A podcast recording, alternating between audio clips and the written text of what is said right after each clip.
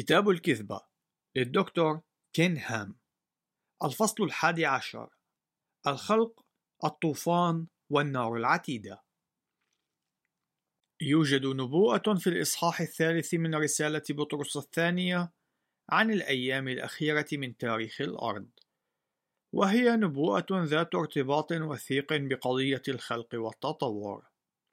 نقرأ في رسالة بطرس الثانية في الإصحاح الثالث في الآيات من الثالثة وحتى السابعة اقتباس عالمين هذا أولا أنه سيأتي في آخر الأيام قوم مستهزئون سالكين بحسب شهوات أنفسهم وقائلين أين هو موعد مجيئه لأنه من حين رقد الآباء كل شيء باق هكذا منذ بدء الخليقة لأن هذا يخفى عليهم بإرادتهم أن السماوات كانت منذ القديم والأرض بكلمة الله قائمة من الماء وبالماء اللواتي بهن العالم الكائن حينئذ فاض عليه الماء فهلك. وأما السماوات والأرض الكائنة الآن فهي مخزونة بتلك الكلمة عينها محفوظة للنار إلى يوم الدين وهلاك الناس الفجار. نهاية الاقتباس. عنوان فرعي كل شيء باق. لاحظ أن الكتاب المقدس يحذرنا من أن أناس الأيام الأخيرة سيقولون كل شيء باق هكذا منذ بدء الخليقة. إن العلمانيين يقولون لنا بأن الأرض موجودة منذ عدة ملايين من السنوات وبأن الحياة قد ابتدأت تتطور على هذه الأرض منذ عدة ملايين من السنوات. كما أن العديد من المسيحيين يتمسكون بذات المعتقد أما علماء الجيولوجيا فيعتقدون بفكرة مفادها أن العمليات التي نعاينها تعمل في عالمنا الحاضر كانت تجري لعدة ملايين من السنوات ووفق ذات المعدلات وربما سوف تستمر لعدة ملايين أخرى من السنوات. إن المصطلح التقني العلمي المستخدم من قبل الجيولوجيين هو مذهب الطبيعة الواحدة. على سبيل المثال، إن متحف الصحراء في توكسون، أريزونا، لا يقدم للزوار مجرد عرض لما يفترض أنه قد حدث طوال الفترة الماضية الممتدة لعدة ملايين من السنوات، إنما يقوم بتقديم ما يعتقد العلماء بأنه سوف يحدث في ولاية أريزونا خلال الفترة المستقبلية التي ستمتد إلى عدة ملايين من السنوات.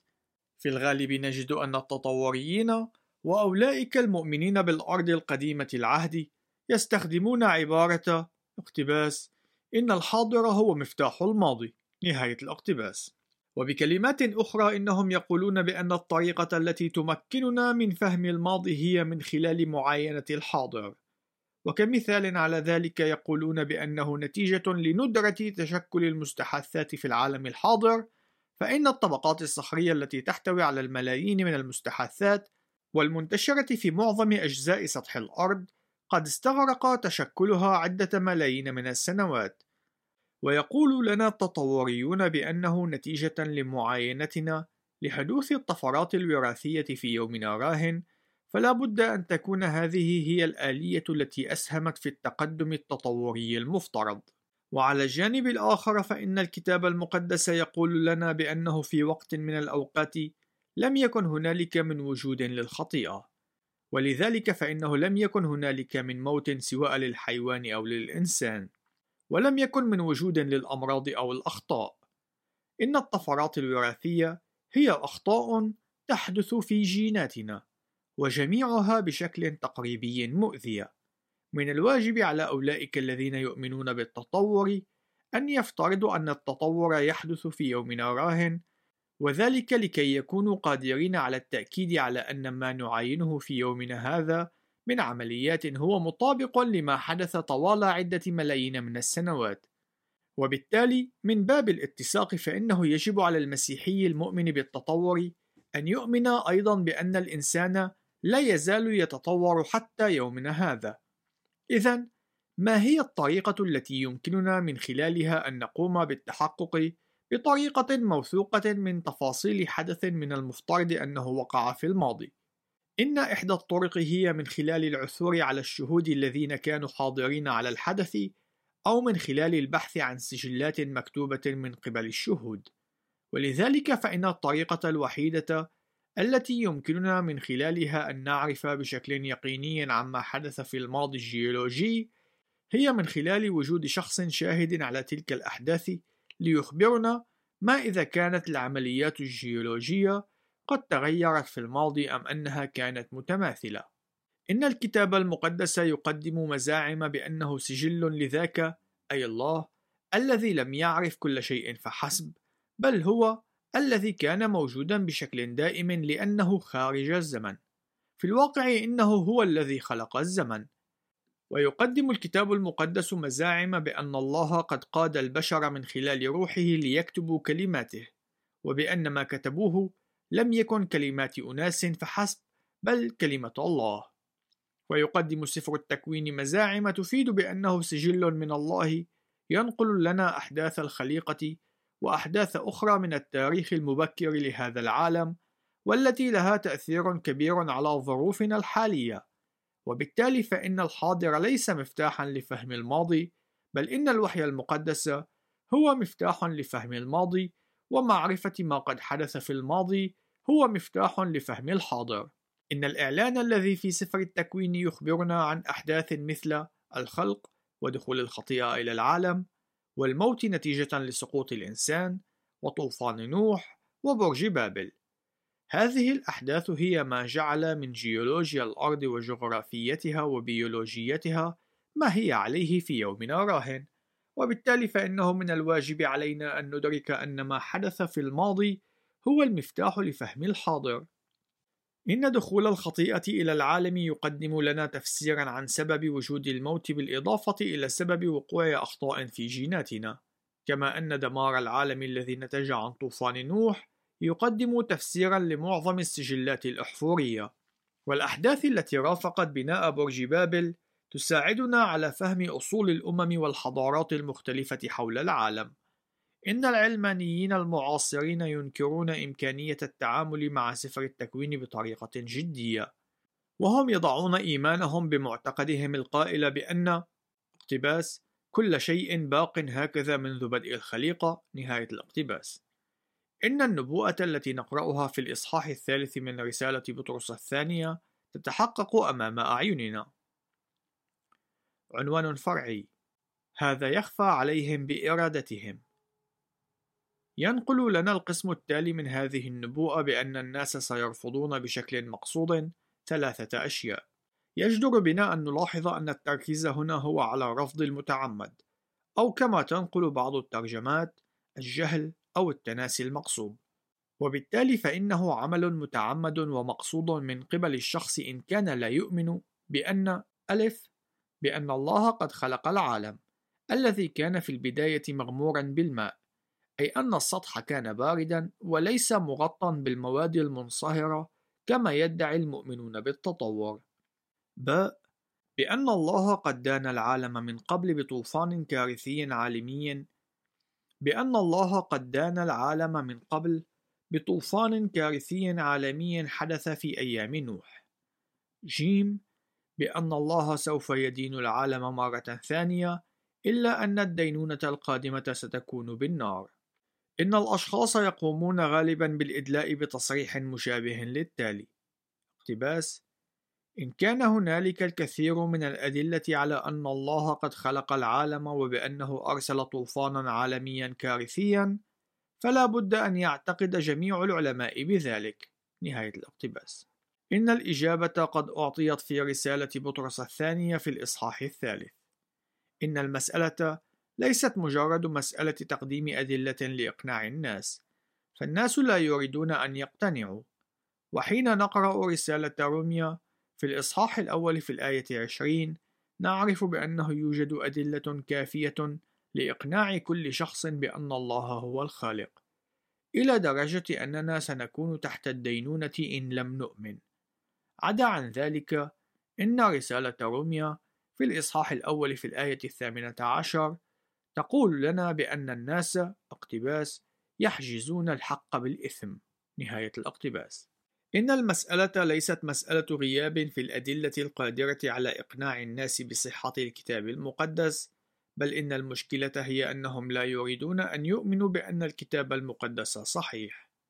إن كل إنسان يعاني من ذات المشكلة، أي الخطيئة التي ارتكبها آدم في جنة عدن، وهو الأمر الذي نعرفه جميعنا.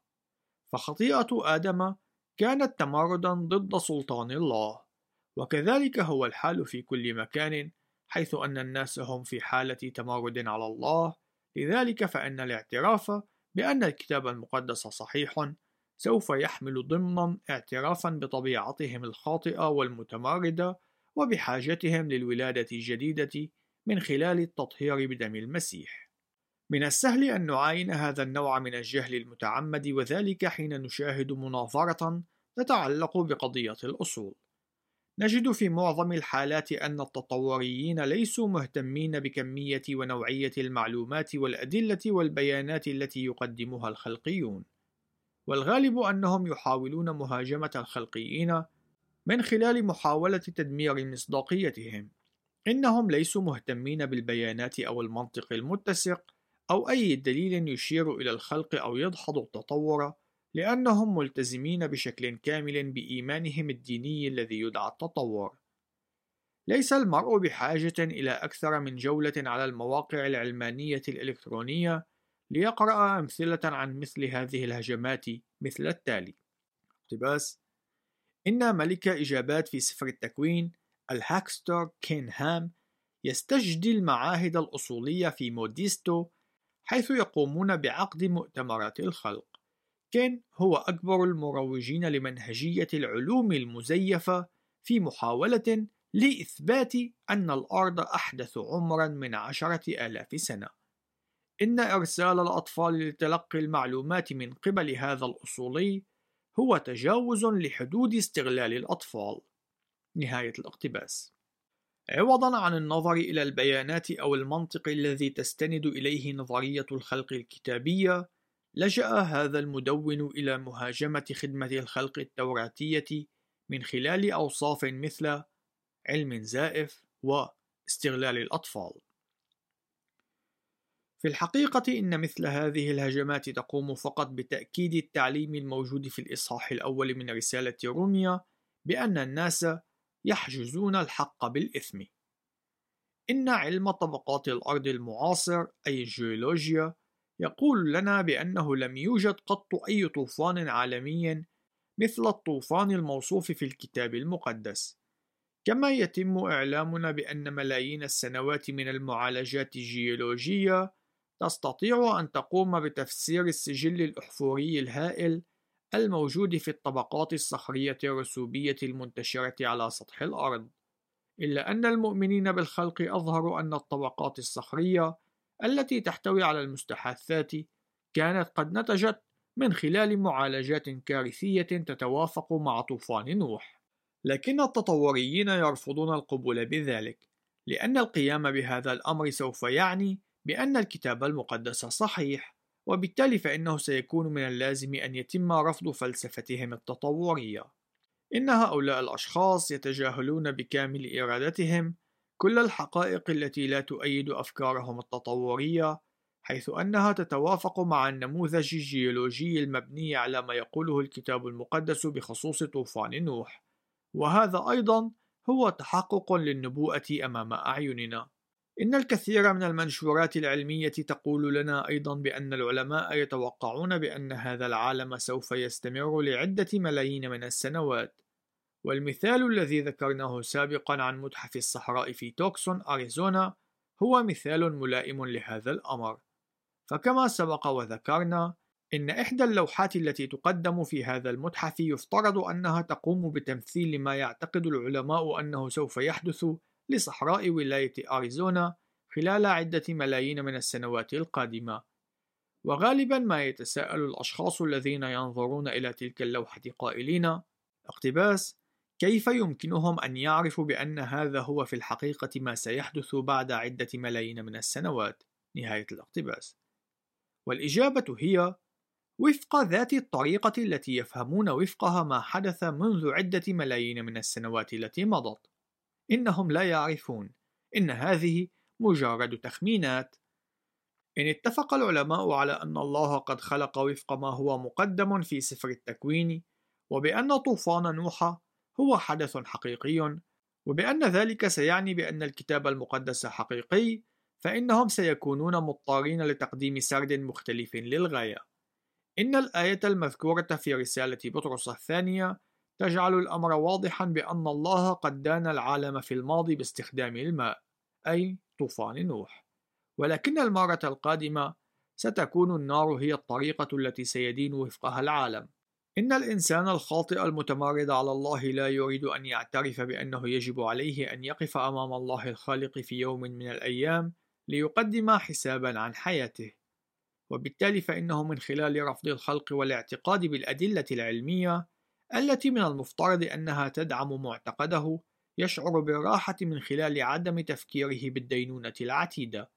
لكن الله قد خلق العالم بكلمته وأرسل طوفانا على عالمه وبالتالي فإن الله سوف يدين العالم بالنار.